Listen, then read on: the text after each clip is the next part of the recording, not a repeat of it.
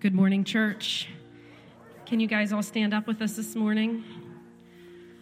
I'm going to start this morning just with a little story. I'll try to keep it short. Um, when our oldest daughter was about three years old, I noticed that the TV was turned up way too loud. Um, so we took her, and she had an earwax blockage going on in her ear. So we had to take her to an ear, nose, throat doctor. And um, I prepared her for what was coming, that there was going to be a little digging around in there. I had a lollipop in my purse. Um, me and her dad went together. And she's such a good girl, so brave. And she, she laid on that table, and she was okay for about five minutes. And it didn't happen quite as fast as we had prayed and hoped. 40 minutes later, this child is begging us Mommy, please. Daddy, please. I'll be good. I'll be good. Please make it stop. Please let me up. Please, please, please. She is crying. She is begging. And we are holding her down. We are encouraging her. It's okay, honey. It's going to be done soon. It's going to be over soon. It's okay. You're doing great. You're doing great. We love you. You're doing great. We love you. At one point, her dad here got so emotional said, You got to go. You got to go. We can't break. We're, we're, almost done. We can't, we've come this far. It's got to come out in Jesus' name. But I imagine that little girl and what she must have thought, and how the trust that she had in the love of her parents must have been tested in that time of suffering and of hardship. But we knew, we knew what had to be done, and oh, what came out. And from that point on, it's never had to happen again. She can hear perfectly. She has no hearing problem. She had a problem and it was taken care of. And I want to encourage you this morning if you're in a place of hardship, if you're in a place of suffering, don't doubt, don't doubt your trust is being tested. Your trust in a loving heavenly Father. He is he is holding you and he is saying, "It's okay. It's okay. You're going to get through this. You're doing it. You're doing it. And this is a good thing. And I've got you. I'm never going to let you go. It's okay. You are a good girl. You are a good boy. It's okay. And I want to encourage you in that this morning as we worship. We're going to, we're to um, begin our worship with a scripture. We're going to read it together on the count of three. It comes out of Psalm 95 6. Let's start one, two, three. Oh, come, let us worship and bow down. Let us kneel before the Lord our Maker. For he is our God, and we are the sheep, people of his pasture and the sheep of his hand. Today, if you will hear his voice, let us worship. Thank you, Lord. Thank you, Lord. Church, we really felt on our heart that every Sunday during this fast, which starts this, today, this morning, is as a church body, we're going to come to the communion table.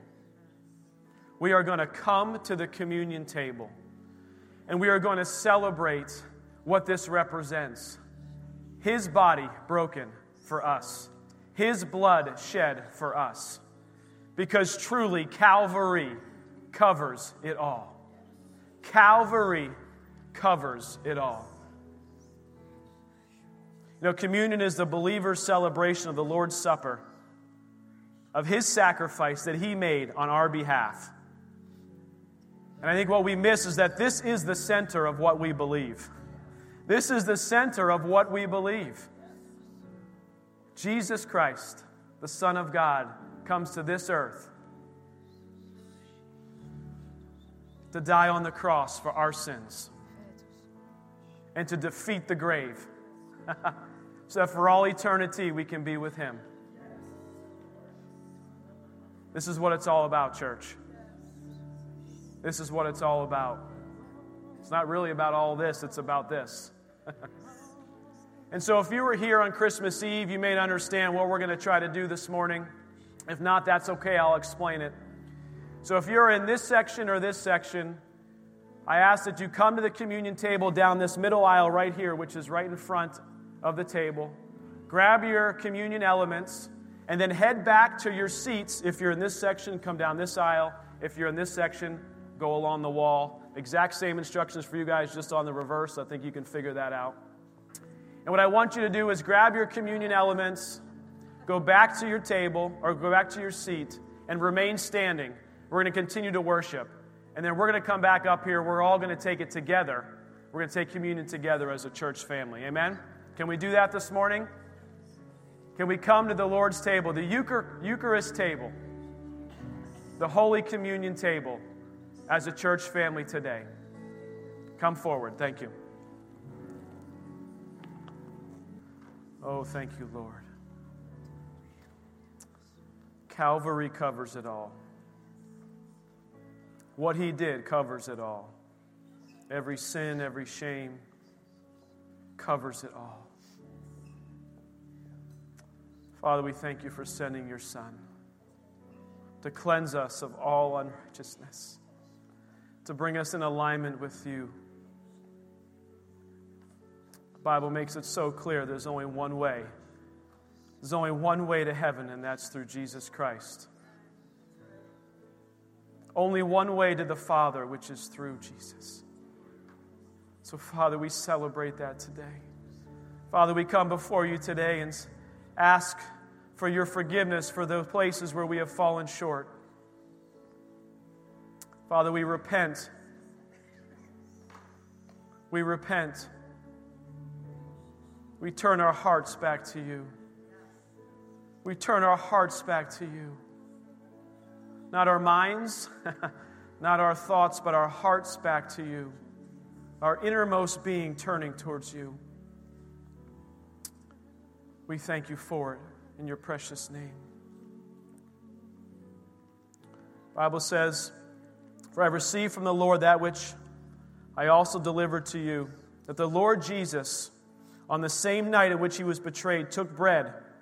When he had given thanks, he broke it. He said, Take, eat. This is my body. This is my body, which is broken for you. Do this in remembrance of me. Let us partake.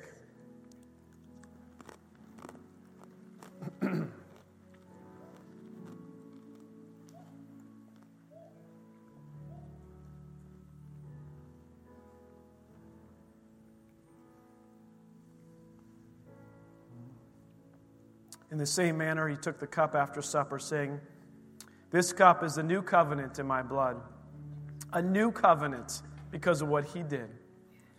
The word says, Do this, and as often as you drink it in remembrance of me, for as often as you drink the, or eat this bread and drink this cup, we proclaim the Lord's death till he comes. Let us partake. Well, we're going to continue to worship the Lord. And what I love is this is that when Andy put this set list together, you guys can remain standing. When Andy put this set list together, we had no idea we were going to do communion this Sunday. But I can tell you that these songs flow perfectly, perfectly with what's happening this morning. So let's, let's continue to worship our risen King. As we come to the communion table, we partake of the body and the blood of Christ, our Savior, who came forfeited his throne in heaven for a time and came and walked as a man on earth.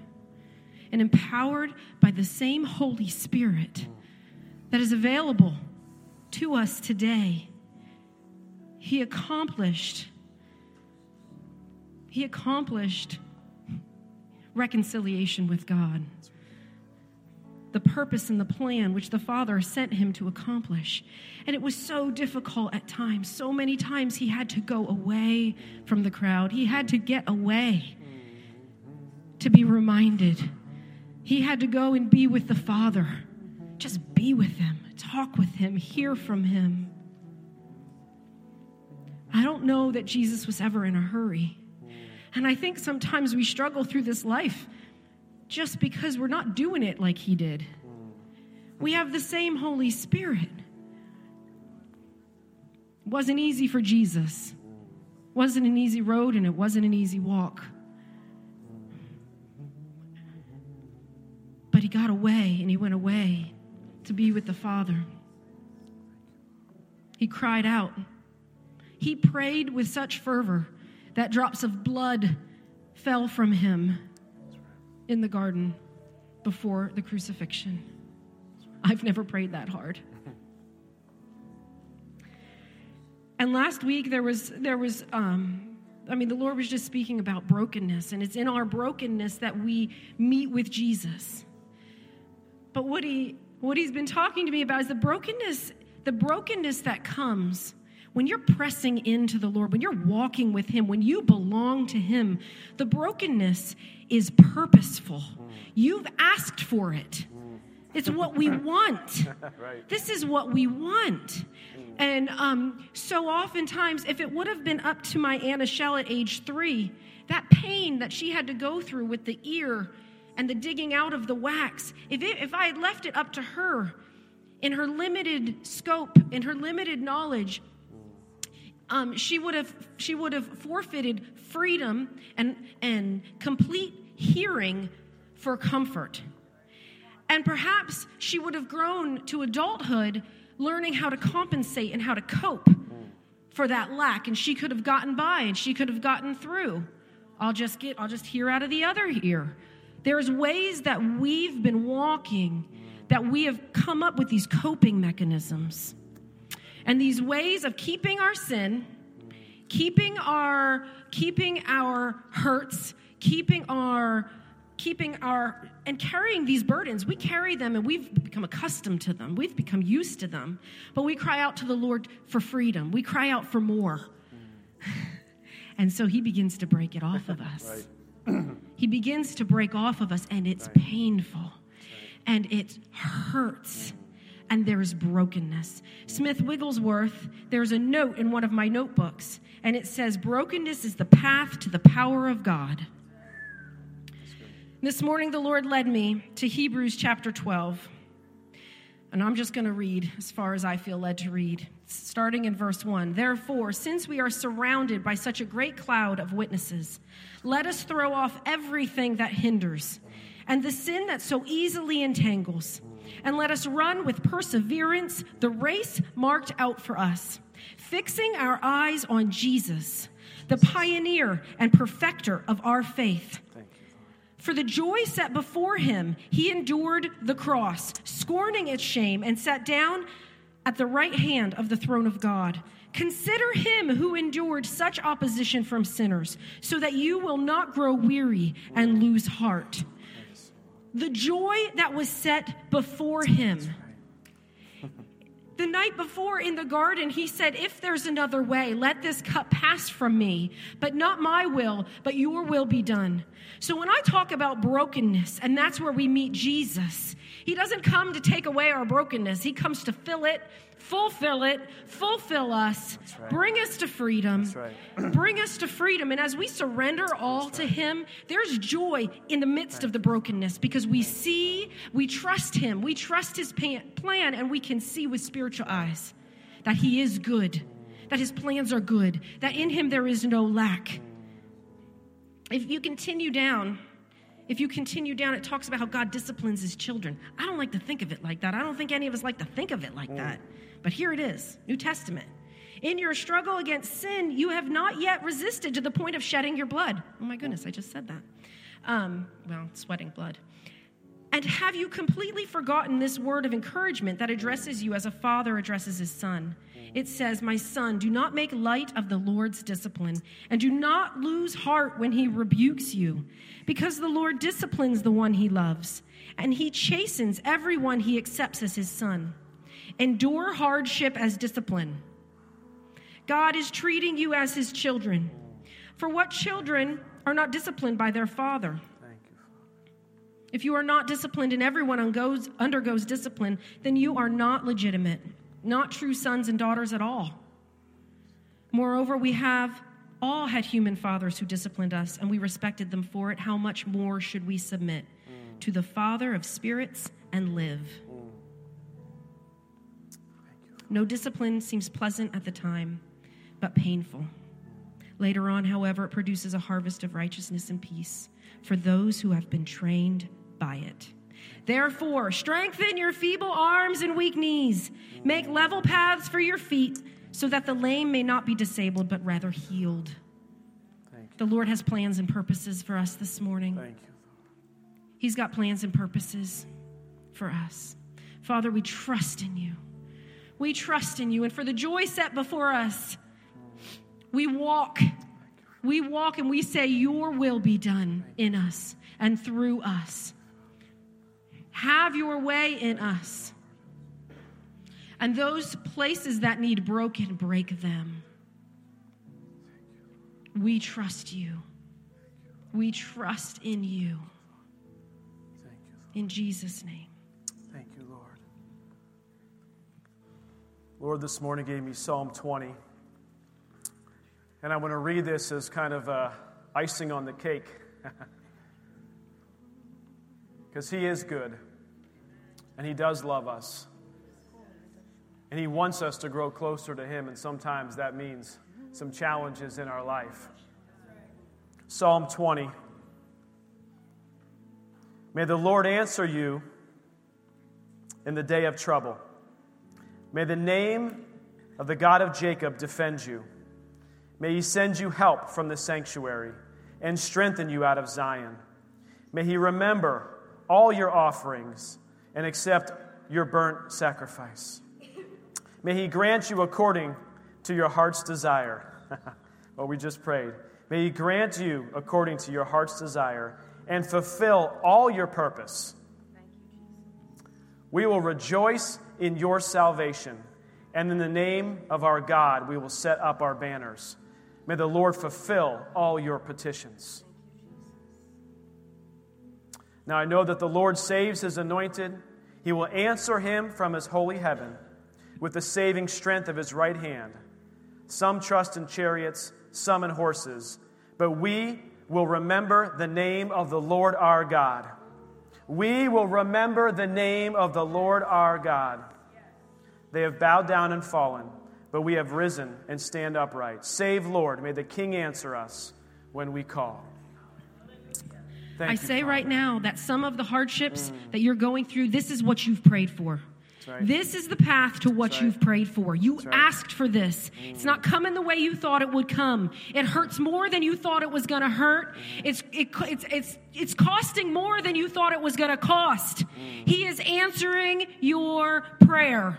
He is taking you to the place that you asked to go to. He is answering your prayer. Trust in Him.